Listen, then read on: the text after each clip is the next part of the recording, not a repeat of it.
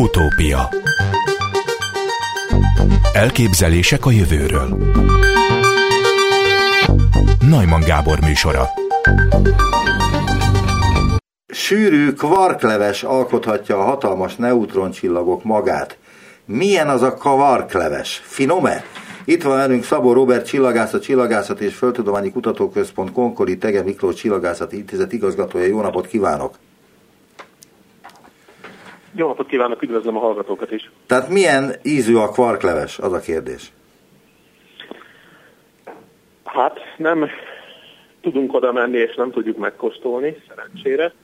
Ezek olyan, például a neutroncsillag belseje az egy olyan nagyon extrém tartománya az univerzumnak, ahol földi léptékkel és mindennapi fizikai tapasztalatainkkal teljesen ellentmondó állapotban létezhet anyag, és ez nagyon-nagyon izgalmas elméleti szempontból, meg is tudjuk figyelni, szerencsére tőlünk nagyon-nagyon távol, de, de nekünk ezzel hétköznapi, mindennapi kézzel fogható tapasztalatunk nincs.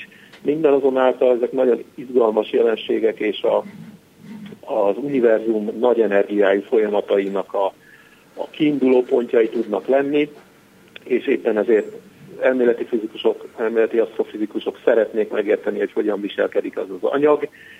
Ez nagyon sokszor elméleti kérdésnek tűnik, de ugyanígy például, ha extrém nagy nyomásnak tesszük ki például a vizet, akkor kiderül, hogy a víznek nem három halmaz állapota van, hanem jóval. És például a föld belsejének a leírásánál ez éppen kapóra jön, és ilyen dolgokat is kell vizsgálni, aminek első pillantásra semmi köze nincs a mindennapi élethez. Miért lesz olcsóbb ettől a kenyérkért, és hát még laikus hallgatók, olvasók. Nem lesz olcsóbb a kenyér, de mégis a fizikai tudásunkat előreveszi, és esetleg segít olyan, e, olyan jelenségeket is megérteni, amit ilyen extrém körülmények között tudunk vizsgálni. Valójában arról van szó, hogy az univerzum biztosít nekünk egy olyan laboratóriumot, ahol nagyon extrém kísérletek folynak, nekünk csak meg kell figyelni ilyen biztonságos távolságból. És a neutroncsillagok ilyenek például nagy tömegű csillagok, magjának élete végén az összeroppanásából adódnak. Ez egy egyfajta utolsó mencsvár, hogyha egy bizonyos határnál nagyobb tömeget is meghalad a kezdeti égitest csillagnak a tömege, akkor menthetetlenül fekete lyuká fog összezuhanni. Az atomfizika, illetve a kvantumfizika kínál egy ilyen utolsó fogódzót, amikor neutron sűrűségűre, tehát gyakorlatilag az egész úgy kell elképzelni, hogy atommag sűrűségre összenyomodik egy teljes csillag, tehát egy mondjuk egy kilométeres gömbbe összepréselődik a napnak az anyaga, ami most egyébként 700 ezer kilométer e, nagyságú forró gázgömb. Ez azt jelenti, hogy egy teás kanálnyi vagy kockacukornyi méret ebből a ebből az anyagból a Földön, ha rá tudnánk tenni egy földi mérdekbe, akkor az, az, az több ezer vagy több tízezer tonnát nyomna. Teljesen elképzelhetetlen a mai fogalmaink, a mi fogalmainkkal. Mégis a kvantumfizika, a, a relativitás elmélet és a, a hasonló tudományok, amik most már száz évvel ezelőtt elkezdtek eh, kialakulni, és azóta virág, virágoznak, és, és ezekkel írjuk le a környezetünket, nagyon jó predikciókat, nagyon jó előrejelzéseket tesznek, és gyakorlatilag ezek segítségével meg is tudjuk érteni még ezeket az extrém anyagi állapotokat is. A fekete lyukat is megértjük, mert hogy a fekete lyuknak a tömege az szintén hasonló ehhez, tehát hogy ott egy sok, kis sok területen... Értjük a fekete lyukaknak, ugye nagyon sokszoros Nobel-díj többször adta fizikai Nobel-díjat a fekete lyukak elméleti, illetve gyakorlati megfigyelésért és elméleti leírásáért is, de nem értjük teljesen az, hogy mi történik a fekete lyuk belsejében, e, e, nagyon extrém körülmények vannak. Valójában azt szokták mondani, hogy a fekete lyukak azok egyszer majd segítenek minket megérteni, e, egyesíteni bizonyos fizikai leírásokat. Az a probléma, hogy a gravitáció, és a kvantum elmélet jelen pillanatban összeegyeztethetetlen. Az összes többi kölcsönhatás, amit az univerzumban ismerünk, alapkölcsönhatás, elektromos, mágneses, az atommagban ható erők, ezek mind jól leírhatók egy egységes elmélettel. Ez egy hihetetlen intellektuális teljesítménye a 20.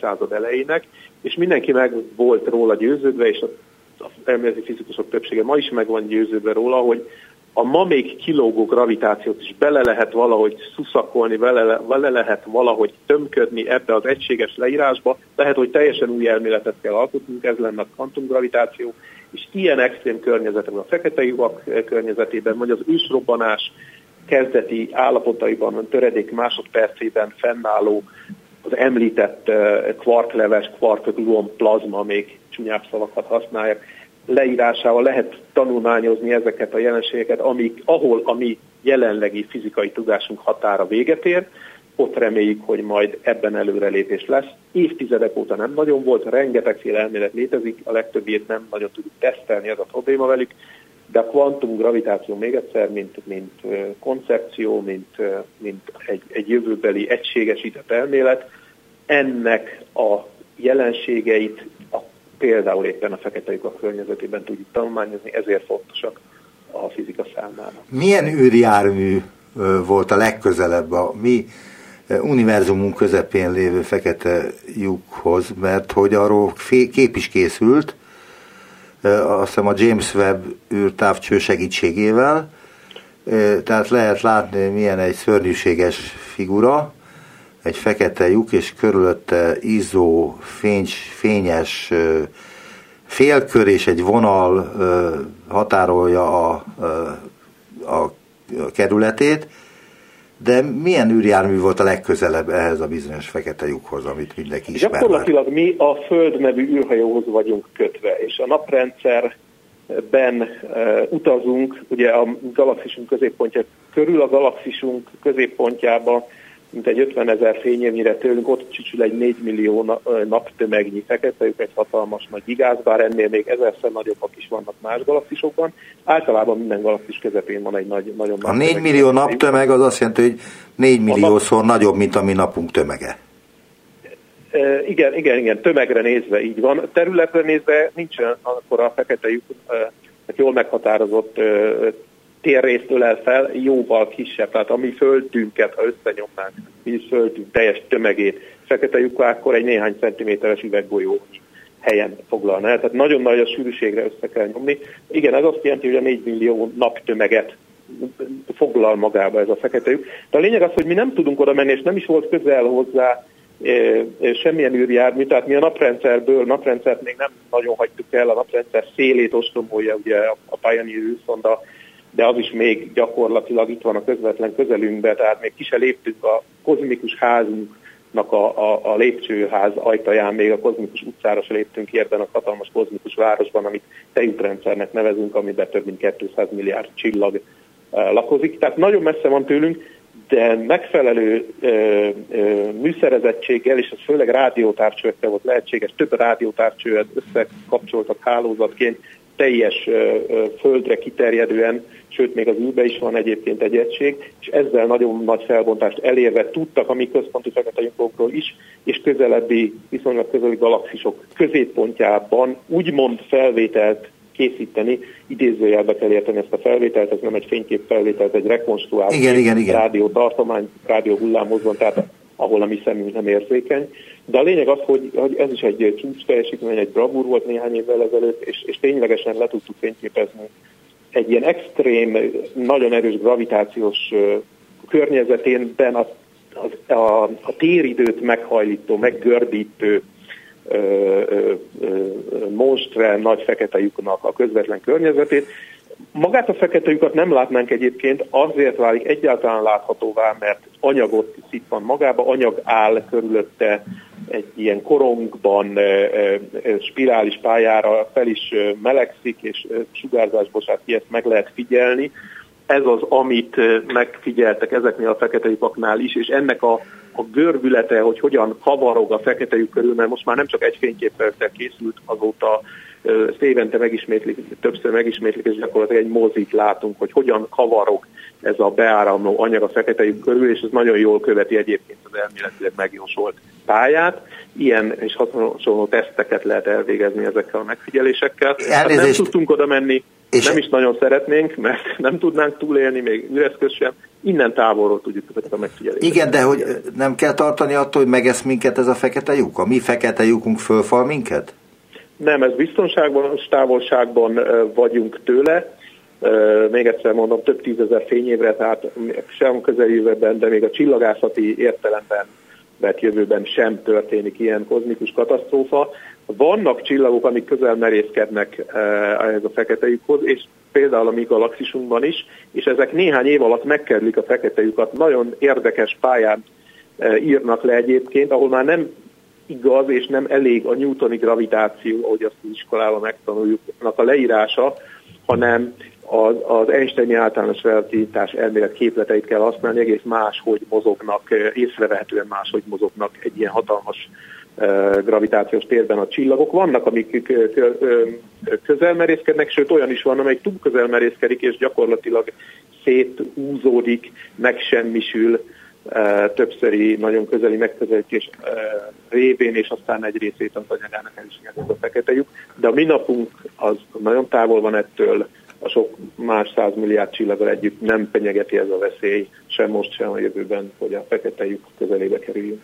Akkor most közeledjünk egy picit a Földhöz, illetve nagyon közeledjünk a Földhöz, mert hogy a Föld holdja az megint nagy sláger lett, 69 után újra föllángolt a hold iránti vágy, és egy sor ország küldött szondákat a holdra, India, Kína, azoknak sikerült, de nem sikerült most az Egyesült Államoknak, illetve a japán űrügynökségnek is csak részben sikerült, de állítólag megoldottak a problémát, problémák.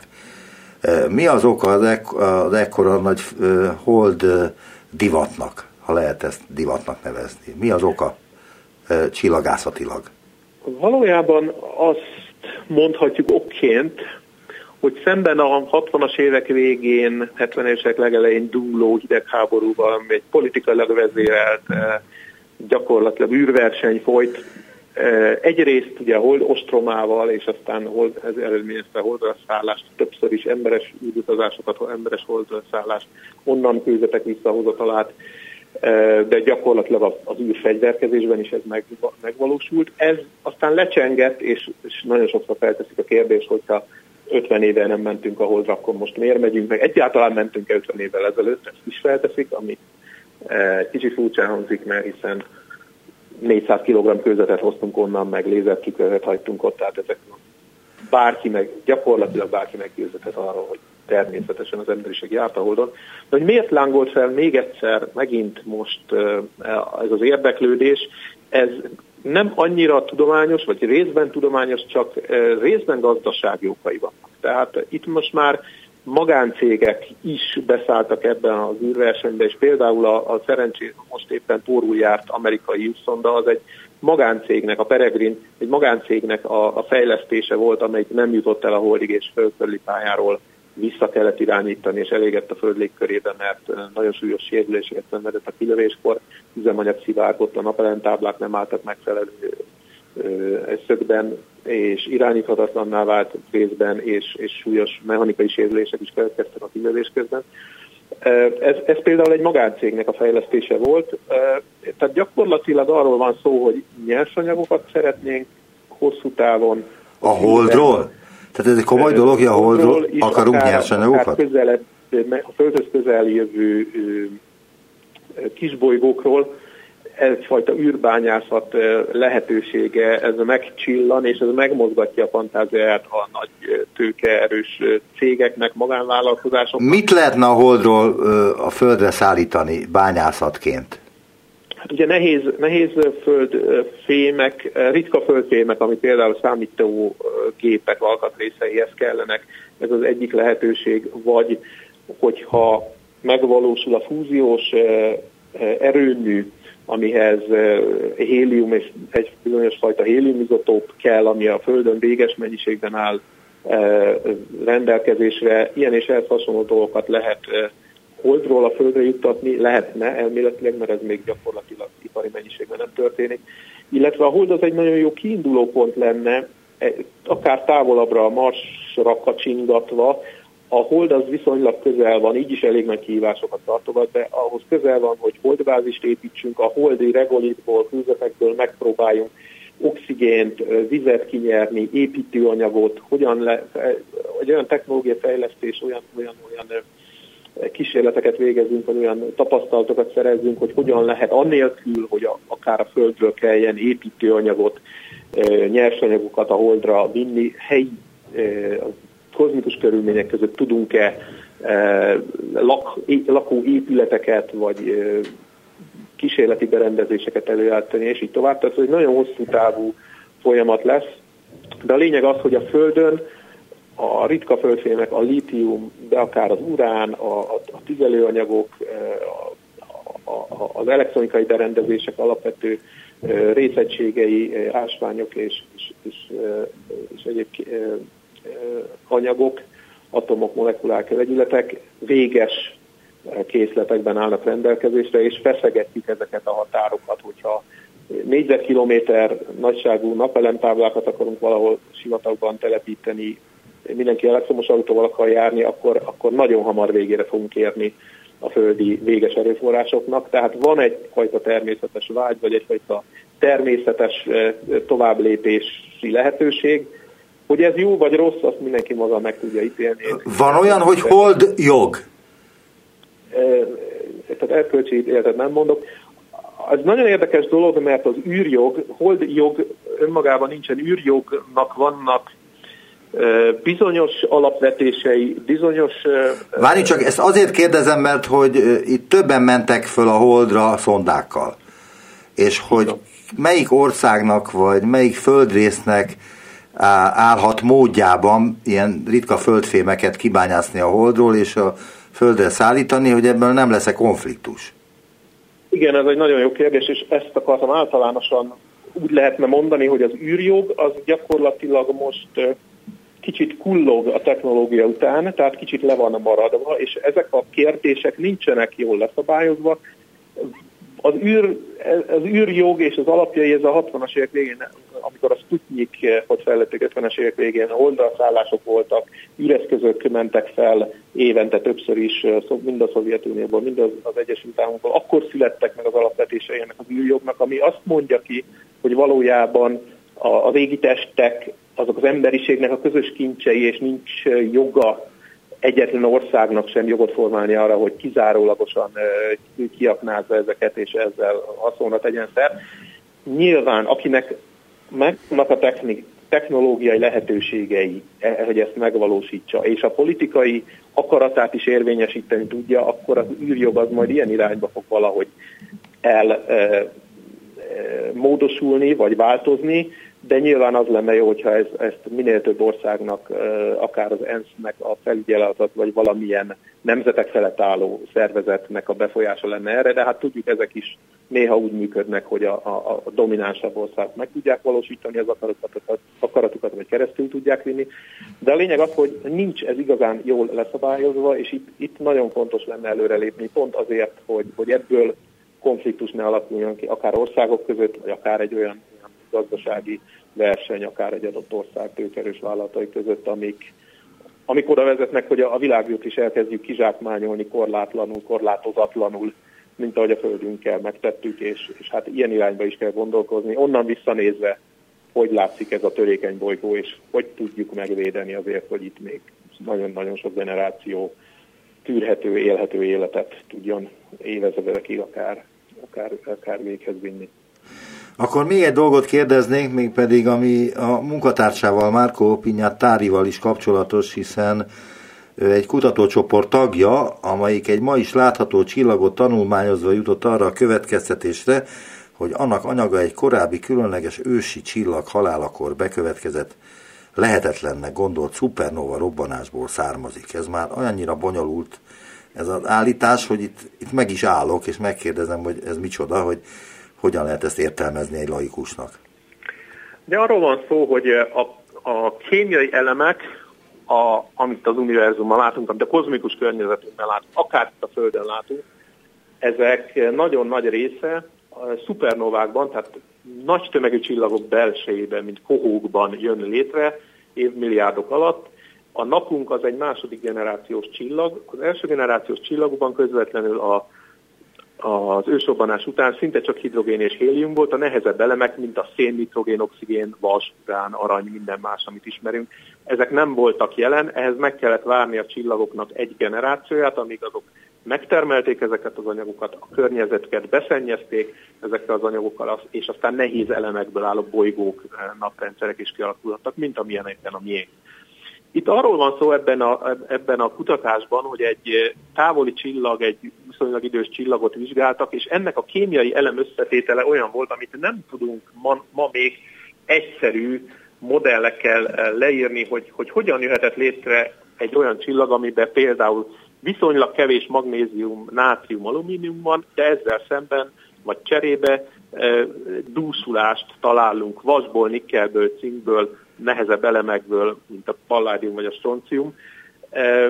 Eddig ilyen szupernova modelljeink nem voltak a szupernovákban, keletkeznek ezek a nagy csillagrobbanásokban, ezek a nehezebb elemek, és ezekre vannak modelleink, hogy mit jönnek létre az adott nagyon extrém körülmények között, ezek hogyan tudnak beépülni a, a további generációs csillagba, és így tovább. És itt most egy olyan esettel állunk fel, ami, ami ellent mondani látszik az eddigi modelljeinknek. Itt többféle dolgot lehet gondolni, hogy nem is egy, akár többféle szupernovának kellett lenni, hogyan keveredett ez az anyag, és így tovább.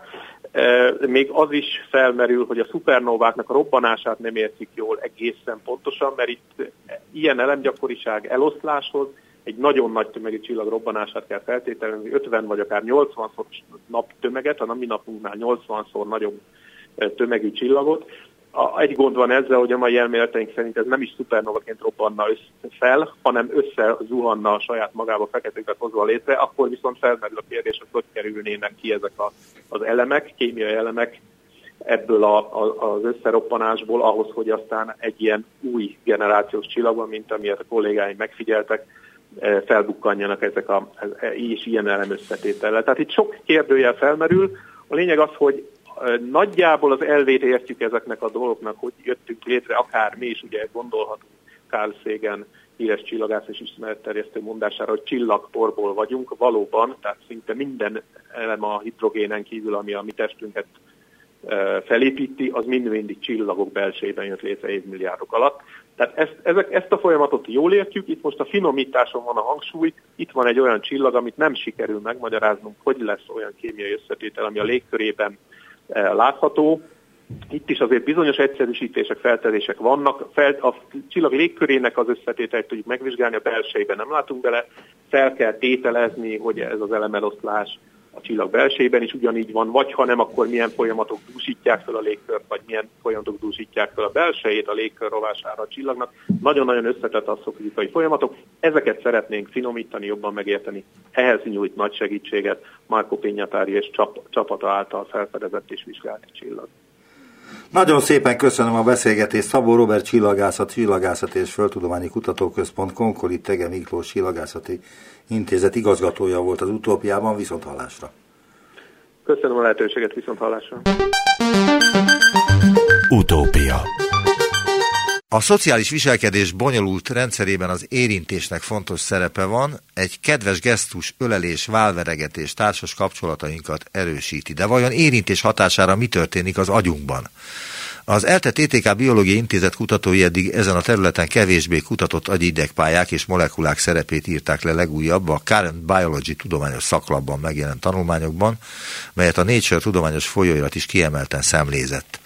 Itt van velünk a kutatás vezetője, Doboly Árpád professzor, az ELTE élettan és neurobiológiai tanszék vezetője. Jó napot kívánok! Jó napot kívánok, üdvözlöm a kedves hallgatókat is!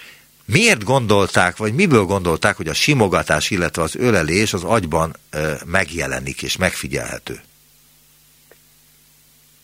Hát a, a, az ölelés és a simogatás az élettani értelemben egy, egy, egy érző inger, és hát mint minden érző inger hatással van az agyunkra, úgyhogy az, hogy valamilyen módon ennek a hatása megjelenik, az, az tulajdonképpen természetes volt, de ugyanakkor kevésbé volt eddig ismert, hogy pontosan ez hogy történik. Akkor én rosszul tettem fel a kérdést, mert hogy ugye minden, minden megjelenik az agyba, hozzáérünk egy papírhoz, akkor az is valamilyen módon megjelenik, mert különben nem éreznénk.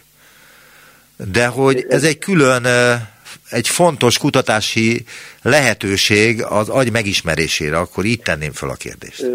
Igen, ez így van. Az, hogy a, hogy a tapintás, egy, egy tárgynak a tapintása, az milyen módon jut el a, a, az agyban, először a, a talamusz nevű struktúrába, és onnan aztán a, az agykérekbe. Mert hogy az agykérekbe sohasem jut el közvetlenül érző információ a, a perifériás receptorok irányából, hanem mindennek át kell kapcsolódni a, a talamuszban, ez egy általános szabály az idegrendszerben.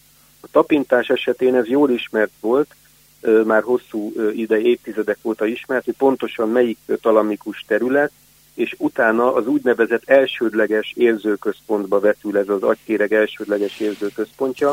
Itt történik aztán további feldolgozás, itt azonosítja az agy, hogy pontosan a testünk melyik felülete érezte a tapintást, milyen típusú tapintást volt, durva, finom, azonosítja ennek az erejét, hogy milyen erővel történt a behatás, és sok minden. Tehát ez végső soron tudatosul, az agykérekben tudatosul az, hogy a tapintás, ami pontosan mit érzünk. Ismert volt azonban az a, az a tény, hogy nagyon sok szociális érintés az, az akkor is kivált hatást, hogyha igazándiból nem tudjuk azt, hogy, hogy pontosan hol történt, nem is, nem is, nem is fontos pusztán azt, hogy, hogy, hogy, hogy valahol a, a társunk hozzá, hozzánk ért. Ez természetesen ennek is van egy tudatosuló része, de egy tudatosulás nélkül is hatással van ránk. És felmerült, hogy ezt egy olyan idegpálya képviselheti, ami nem a hagyományos, ö, ö, elsődleges ö, érzőkérekbe jutó ö, idegpálya. Én azt kérdeztem igazából, hogy ki kinek jutott az eszébe, hogy ez egy külön egy nagyon fontos effektus, tehát hogy ez nem a érintéshez kapcsolódik, hanem ez egy másik agyi résznek a megfigyelhetőségét mutatja. Hogy, hogy, hogy kinek jutott az eszébe, hát azt kell mondanom, hogy, hogy, hogy, hogy nekem jutott az eszembe. Természetesen nem, nem ennyire exakt volt ennek az eredeti története, én eredetileg molekuláris biológiai módszereket használtam, és különféle anyagoknak a, a, a kifejeződési szintjét mértem, és azt vettem észre, hogy van olyan anyag, aminek növekszik a mennyisége az agyban akkor, hogyha, hogyha az állat nem egyedül van, hanem a társával együtt. Megnéztem, hogy hol van ez, a, ez az anyag, ez egy neuropeptid anyag volt, és azt találtam, hogy a talamusznak egy olyan területén, ami eddig egy nagyon kevéssé kutatott terület volt. És innen merült fel az a kérdés, hogy akkor mi lehet ennek, a, ennek az anyagnak a funkciója, illetve mi lehet annak a pályának, annak a neuronnak a funkciója, amiben ő kifejeződik. Tehát ugye egy, egy ilyen kutatásnak a, a története általában hosszú, legalább tíz évet mondhatok, hogy, hogy ez elindult, a, a Keller Dávid PHD hallgatón 7 évvel ezelőtt még egyetemi hallgatóként, medikus hallgatóként kezdte el a kutatást, ő lett most a, az első szerzője a cikknek, szóval ez egy, ő maga is 7 éven át dolgozott ezen nagyon keményen. Ebből a cikkből idézek egyébként, és a idézetek kapcsán teszek fel kérdéseket, mint ahogy most is, tehát a neurobiológusok már korábban azonosították, hogy a tapintással szerzett információ az agy talamusz nevű területén átkapcsolva a nagyagykérekben tudatosul, Ugyanakkor felmerült, hogy a társaink felől érkező ingerekről az agy más módon is tudomást szerez, hiszen a kellemes érzés tudatosulás nélkül is megjelenik. Ebb önben merült fel, ahogy az előbb elárulta. De igen. ha nem simogatásról vagy ölelésről van szó, hanem mondjuk szóbeli dicséretről, azt is észlelni lehet az agyban, akkor is megnövekszik az a bizonyos peptid, amiről az előbb beszélt? A, a, a, szóbeli dicséret az egy nagyon, nagyon fontos szociális inger. Tehát ha úgy vesszük, hogy két egyet között milyen csatornán keresztül, milyen kommunikációs csatornán érkezhetnek információk, akkor ott valóban ez, ez egy halláson keresztül érkező, amit aztán dekódolunk, megértjük, hogy, hogy dicséret, és, és hat ránk. Ez az információ elsődlegesen az, a, a, a hallókérekbe ö, érkezik, és egy, egy, a talamusznak megint egy, egy határozott részén keresztül, ami a, a halló rendszeren érkező információt viszi tovább. az a, a, a, a, a szociális érintéssel kapcsolatos információt viszont megállapítottuk, hogy aktiválja a talamusznak egy olyan területét, amiről korábban nem volt ismert, hogy ez a szerepe. Tehát, tehát még egyszer, nagyon sokféle inger van, a, be, a dicséretbeszéd az egy auditoros, ezen kívül ö, szaglással kapcsolatos bemenetet kaphatunk ö, társainktól, természetesen vizuális, látjuk őket, mimikájukat látjuk, testtartásukat látjuk. Amivel mi foglalkoztunk, hogy elhelyezzem a kommunikációk sorában, az, a, az az érintéssel járó bemenet, amikor fizikai kontaktus jön létre Világos, értem. patkány között. Értem, Tehát ugye patkány kísérleteket végeztünk csak, de természetesen lehet abban gondolkodni, hogy, hogy emberben ezek a dolgok hogy vannak. Mi egyébként a, a pályát tulajdonképpen bizonyos elemeit emberben is leírtuk a, a cikkünkben, de olyan alaposan, funkcionálisan nem tudtuk elemezni, ahogy, ahogy patkányban. Nagyon fontos, hogy a talamusznak még egyszer egy, egy új területe aktiválódott akkor, fizikai kontaktus volt a két állat között. Azonban elvégeztük azt a kísérletet is, hogy a két állatot egy ráccsal elválasztottuk egymástól. Ilyenkor ők látják egymást, hallják egymást, szagolják egymást, de nem tudnak érint, érintkezni, nem lehet köztük fizikai kontaktust. Ilyenkor nem találtuk azt, hogy aktiválódik a talamusznak ez a területe, amivel mi foglalkozunk. Azt írják a cikkben ugyanerről, amiről most beszél, hogy a kutatók nőstény patkányokban, alomtestvérekben modellezték a társas érintkezést, az agy alsó részén a talamusz alatt elhelyezkedő hipotalamusz a rákcsálók szociális viselkedésének fő szabályozó központja, ugyanis esetükben a nagyagykérek szerepe nem domináns. A hipotalamusz ugyanakkor valószínűleg az emberek ösztönös viselkedéseinek szabályozásában is szerepet játszik, azonban nem ismert, hogy a szociális viselkedéshez szükséges információ hogyan érkezik erre. E, hogyan érkezik egyébként? Az kiderült már, hogy... E... Igen, igen, ez, ez kiderült, és őszintén szóval egy meglepetés volt, ugyanis a, a mint mondtam, a a, a nagyagykérünkbe, nagyagykérgünkbe érkező információ kötelezően át kell kapcsolódjon a talamuszban. De az is igaz, hogy a talamusz szinte csak a nagyagykérekbe vetül. Tehát nem nagyon ismertek olyan pályák, amik máshova közvetlenül jutatnák el a talamuszból az információt. Mégpedig mi pályakövetéses módszereket használtunk, ezek, a, ezek az idegtudományban bevett módszerek, és megállapítottuk... Várjunk csak, a, mondana egy pár szót erről, hogy mi ez a pályakövetéses módszer? A pályakövetéses módszer az azt a célt szolgálja, hogy ha valahol találok egy neuroncsoportot, például mi találtunk a talamusznak egy, ugye ezen a hátsó részén egyet, azt is megállapítottuk, hogy aktiválódik akkor, mikor szociális kontaktus van, de nagyon fontos, hogy az itt levő neuronok a nyúlványaikat hova hova ö, vetítik. Tehát tulajdonképpen hol találhatók, mi, mely, az agynak milyen része az, amire ők képesek hatással lenni. Ahhoz, hogy hatással legyenek az agy valamilyen részére, ahhoz ők oda kell, hogy vetüljenek, és ezt a vetületet követni lehet. És mi azt találtuk, hogy ez a talamikus mag nagyon vetül egyébként a kérekbe is, nem az elsődleges érzőkérekbe, hanem egy magasabb szintű szociális kapcsolatokért felelős területre, úgynevezett prefrontális kérekbe, de ennél is erősebb ö, vetületet ad a hipotalamus nevű területre, és hát valóban a, a hipotalamus funkciójáról több mindent tudnak. Hát az az emlékezés központja, nem? Nem, az emlékezést az emlékezést azt nem, nem nevezném a, a hipotalamus elsődleges szerepének. Az emlékezés az kifejezetten a, egy, egy agykérgi folyamat, tehát amikor, amikor a memória az azért elsősorban az agykérekben tárlódik, legalábbis a szociális memória biztosan. Egyszerűbb memóriák persze vannak, amik reflexek. Tehát ezt én rosszul tudtam, hogy a hipotalamus az a memóriának az egyik legfontosabb szereplője? Hát igen, én, én legalábbis úgy tudom, hogy, hogy a szociális memória esetén... Nem a szociális, az egyáltalán a bármilyen Hát úgy, úgy általánosságban sem nevezném a hipotalamus. Akkor ezt rosszul tudtam, de hát elnézést kérek. kérek. Elnézést kérek ezért, de szeretnék egy kérdést feltenni azzal kapcsolatban, amit ön szociális érintésnek vett, és azt mondja, hogy, hogy csak ez a, ezt vizsgálták, a szociális érintéseket, de hogy például egy embernél, hogyha valaki megsimogatja, azt meg tudja különböztetni attól, hogyha véletlenül történt egy ilyen simogatás, vagy mi van akkor, amikor azt hiszi valaki, hogy megsimogatták, holott ez nem történt meg. Nem tudom, hogy érti, amit akarok kérdezni. Hogy mennyire korrigál ilyenkor az agy? Hát a, a, a, az agy ezeket meg tudja egymástól különböztetni emberben.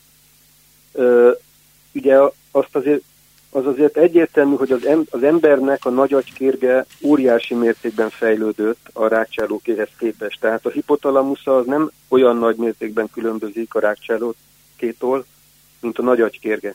Tehát olyan funkciókat, ami az, ugye az emberi szociális viselkedés valójában bonyolultabb sokkal, mint a rákcsálók szociális viselkedése. Gondoljunk bele, hogy mi, mi, mi ki tudjuk találni mások gondolatait, mi mi adott esetben empátiát érzünk a, a másik iránt, miközben kommunikálunk. Azért ezek a folyamatok, ezek, ezek nagy agykérekhez kötöttek, és, és az emberben hát mindenképpen jelen vannak, míg a rákcsálókban még, még az is jelenleg vizsgálattárgya, hogy bizonyos elemei megtalálhatók ezeknek. És a, a főemlősökben?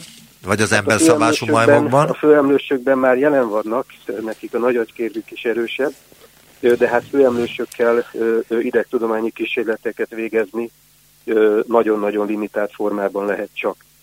Tehát, hogyha, ha, ha Igen, de emberekkel végezhettek volna kísérleteket, hiszen ez nem fájdalmas valami beavatkozás a szervezetbe, hanem EEG-vel is lehet ezt, vagy nem? Hát az igazság az, hogy az EEG-vel ugye az azt jelenti, hogy elektródokat tenni igen, a, igen. a hajra, nem lehet pályakövetéses vizsgálatokat végezni, mert egyszerűen a, a, a térbeli felbontása ennél durvább nem teszi, nem teszi lehetővé.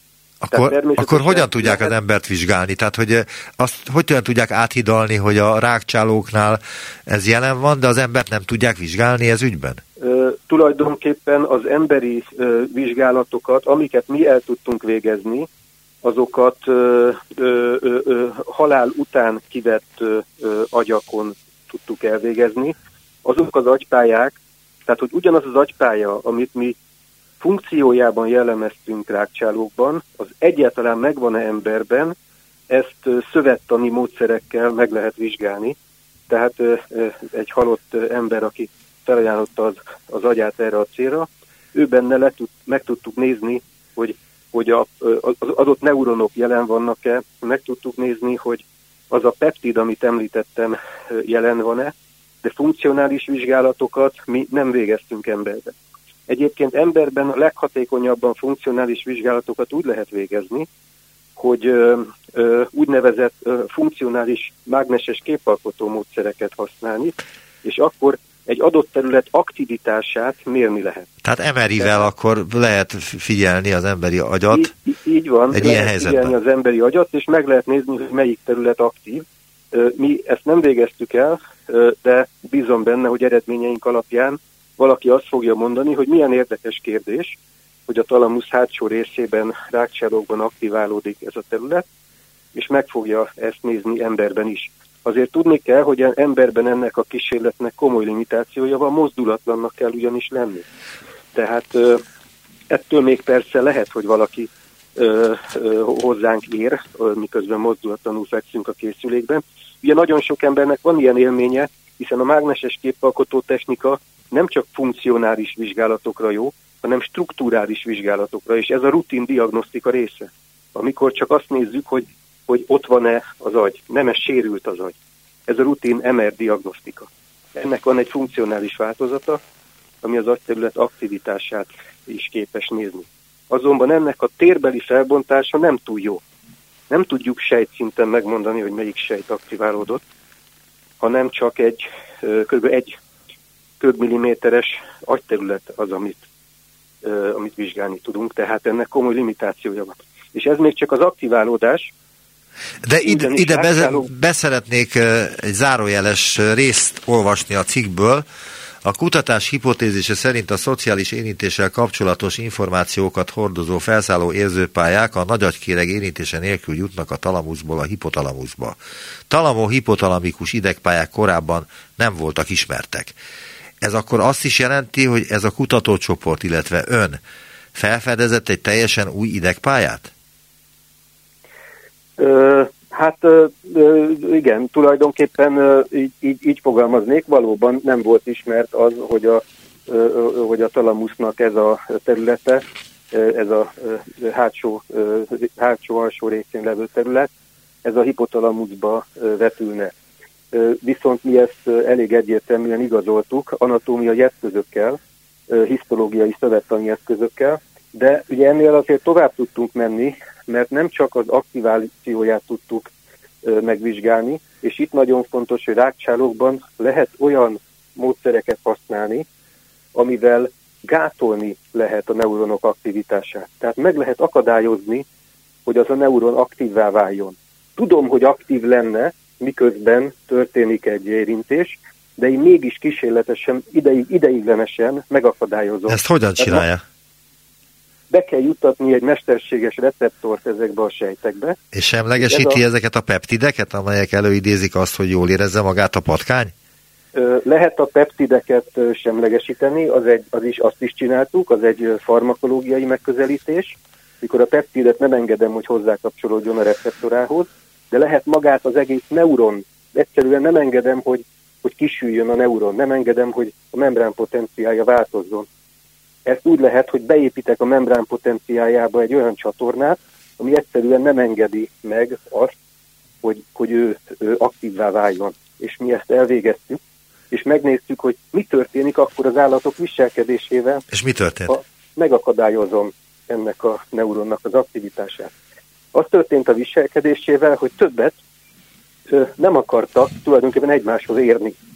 Tehát az a fajta viselkedés, ami, ami jellemzi őket, ha összeeresztek két patkányt. Ugye ezek azért nőstény patkányokkal dolgoztunk, mert nem akartuk bonyolítani azokat a viselkedés elemeket, amiket elemzünk. Igen. Nem akartunk agresszív viselkedést látni, két hím patkányt raktunk volna össze, akkor ők esetleg agresszívak egymással. Későbbiekben fogjuk ezt vizsgálni. Nem akartunk egyenlőre hím és nőstény patkányt összerakni, szexuális viselkedéseket sem vizsgáltunk ebben a cikkben. Éppen ezért barátságos viselkedéseket vizsgáltunk csak.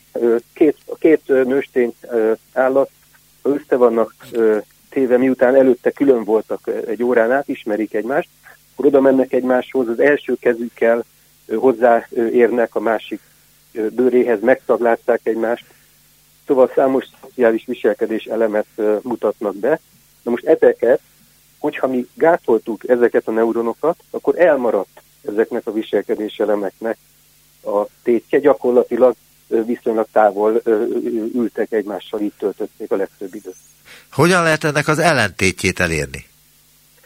Az ellentétjét azt úgy lehet elérni, hogy a szintén hasonló módszerrel mesterséges receptort juttatunk be ezekbe a neuronokba, tehát a talamikus neuronokba, ezeket a mesterséges receptorokat, más típusú mesterséges receptorokat nem serkenteni fogják a neuronokat, hanem gá, nem gátolni fogják, hanem serkenteni.